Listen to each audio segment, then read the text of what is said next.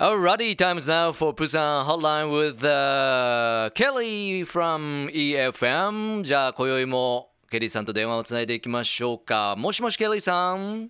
もしもし、皆さん、こんばんは、福岡。あにょはせよ。あにょはせよ。こんばんは、ケリーさん。Good to hear your voice. You're so, you have a really sweet voice too. And guess what, ah, Kelly? Thank you.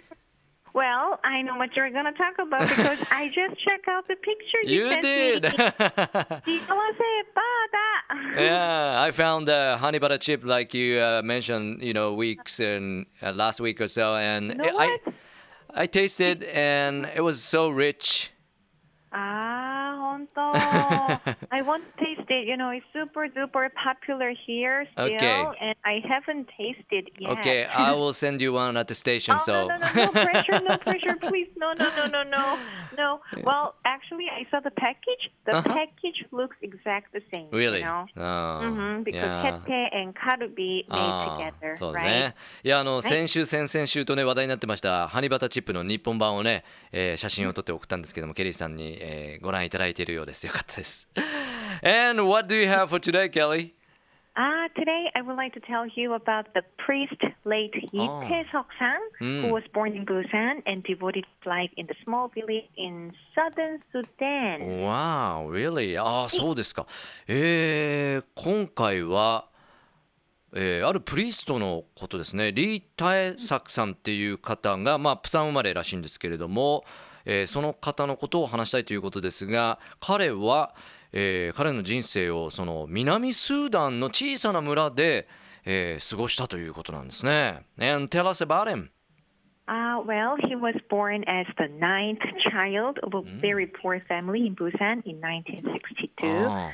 Uh, and uh, his father passed away when he was only nine years old, so when he was in elementary school, right? Mm.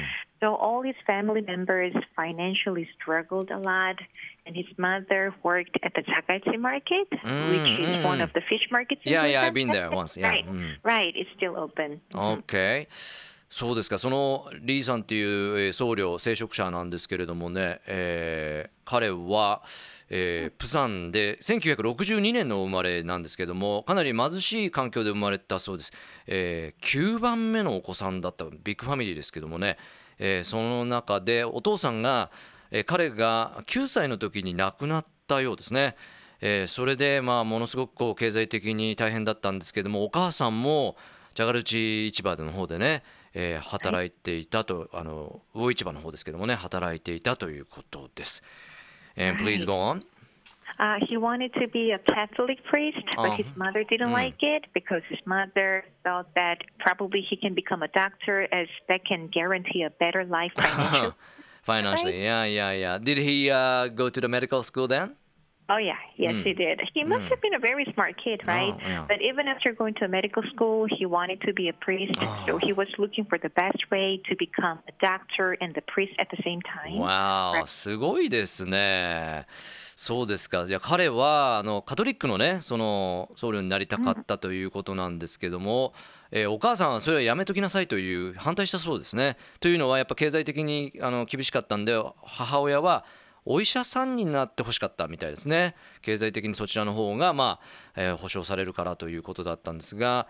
そういう医学の学校に行ったのかというふうに僕は聞きましたけどもねあの行ったそうです、えとてもあの頭のいい方だったみたいで、えーなんとその学校に行ってもうなおそうやって生殖にね、えつくということを選んだ彼なんですけれどもえすなわちお医者さんとプリストになるという2つのこうダブルスタンダードですね2つも叶えてしまったということなんですよね。Mm-hmm. Then he went to Rome mm. in the year 1997 mm. and happened to meet a few missionaries from Kenya and Tanzania. Ah. Then he has a chance to go to Africa with them and stayed at a very small village in southern Sudan. Then there, he made a decision to spend his whole life there. Ah. Then he built a school there for the children and the youth. And there, you know, he became a teacher for the Ah, children, mm. and he was a priest, he was a doctor, you Wow. know, and also a musician, you name it. You know? Wow, talented ねすごいですね、えーケリーさんによるとそのおリーさんは97年にはローマに渡ったみたいですねそしてそこでケニアタンザニアとかからの伝道者と出会いがありましてそれで彼がアフリカに行くようになったということです一番最初冒頭にお話したように南スーダンの小さな村にステイするようになったのはこれがきっかけだったようです。そしてですねそこにえー、まあ、住むというかそこで滞在するという決断をします。そこに学校を建てて子どもたちのま教育ですね先生になってそしてプリーストになってお医者さんにもなってそして音楽も奏でるというすごい才能の持ち主なんですね。Mm-hmm. Hi, Hongzhou. Mm. Um, but fortunately, he died at a very early age in oh. 2008 because of liver cancer. Oh. But uh, TV got to know about him and made a documentary oh. out of his oh. life. Mm-hmm. Then later, the documentary was made into film. You know, film. Uh, what's the what's the I, title of the movie?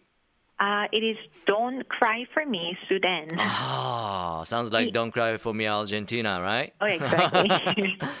そうですか、はい、えー、まあ、残念なことにね彼はあの早死にというか2008年に、えー、亡くなっています。あの肝臓がんだったようですけどもね。でも彼の功績をたたえてテレビ局がドキュメンタリーを彼の生涯について作ったようです、えー、最初はテレビ番組だったんですけどそれが映画になってそのタイトルが「Don't Cry for Me Sudan」というわけですね。No, the thing is that Seoul District Office in Busan mm. opened the birthplace of late Lee Tae-seok. Okay. Mm. So when you go there, you can take a look at the house oh. where he used to live and see some of the pictures of his childhood and his works, right? Mm. So if you happen to come to Busan, you know, I want to recommend you to go there. あありがとうございます。Thank you for the information. あのもしね、プサンに来ることがあったらということで今ご紹介してきたリーさんのね、えー、成果が えー、ちょうどこうプサンにあるそうです。セオグ区っていうところにありますのでそこに行けばあ彼がまあ生活した家とかもね見ることができますし写真なんかもね小さい頃の写真なんかもあるし彼の作品なんかもあるみたいなんでちょっとね今日のこの「Don't Cry for Me Susan」とか彼の生き様とかにね興味を持った方は、えー、プサンに行かれる際にこのね地も訪れてみてくださいというケリーさんのおすすめでした。Thank you, thank you uh, for the beautiful, great story about Lisa and Kelly. I I love it. I next time I'll go there, I'll definitely visit their house sure, and everything. Sure, Yeah. You should. Uh, thank you for having me tonight as well, mm-hmm. and I'll see you by next Tuesday. Sure, bye we do. Okay, bye bye. Next week. Okay, you too. Love FM Podcast. ラブ f m のホームページではポッドキャストを配信中。スマートフォンやオーディオプレイヤーを使えばいつでもどこでもラブ f m が楽しめます。ラブ FM.co.jp にアクセスしてくださいね。Love FM Podcast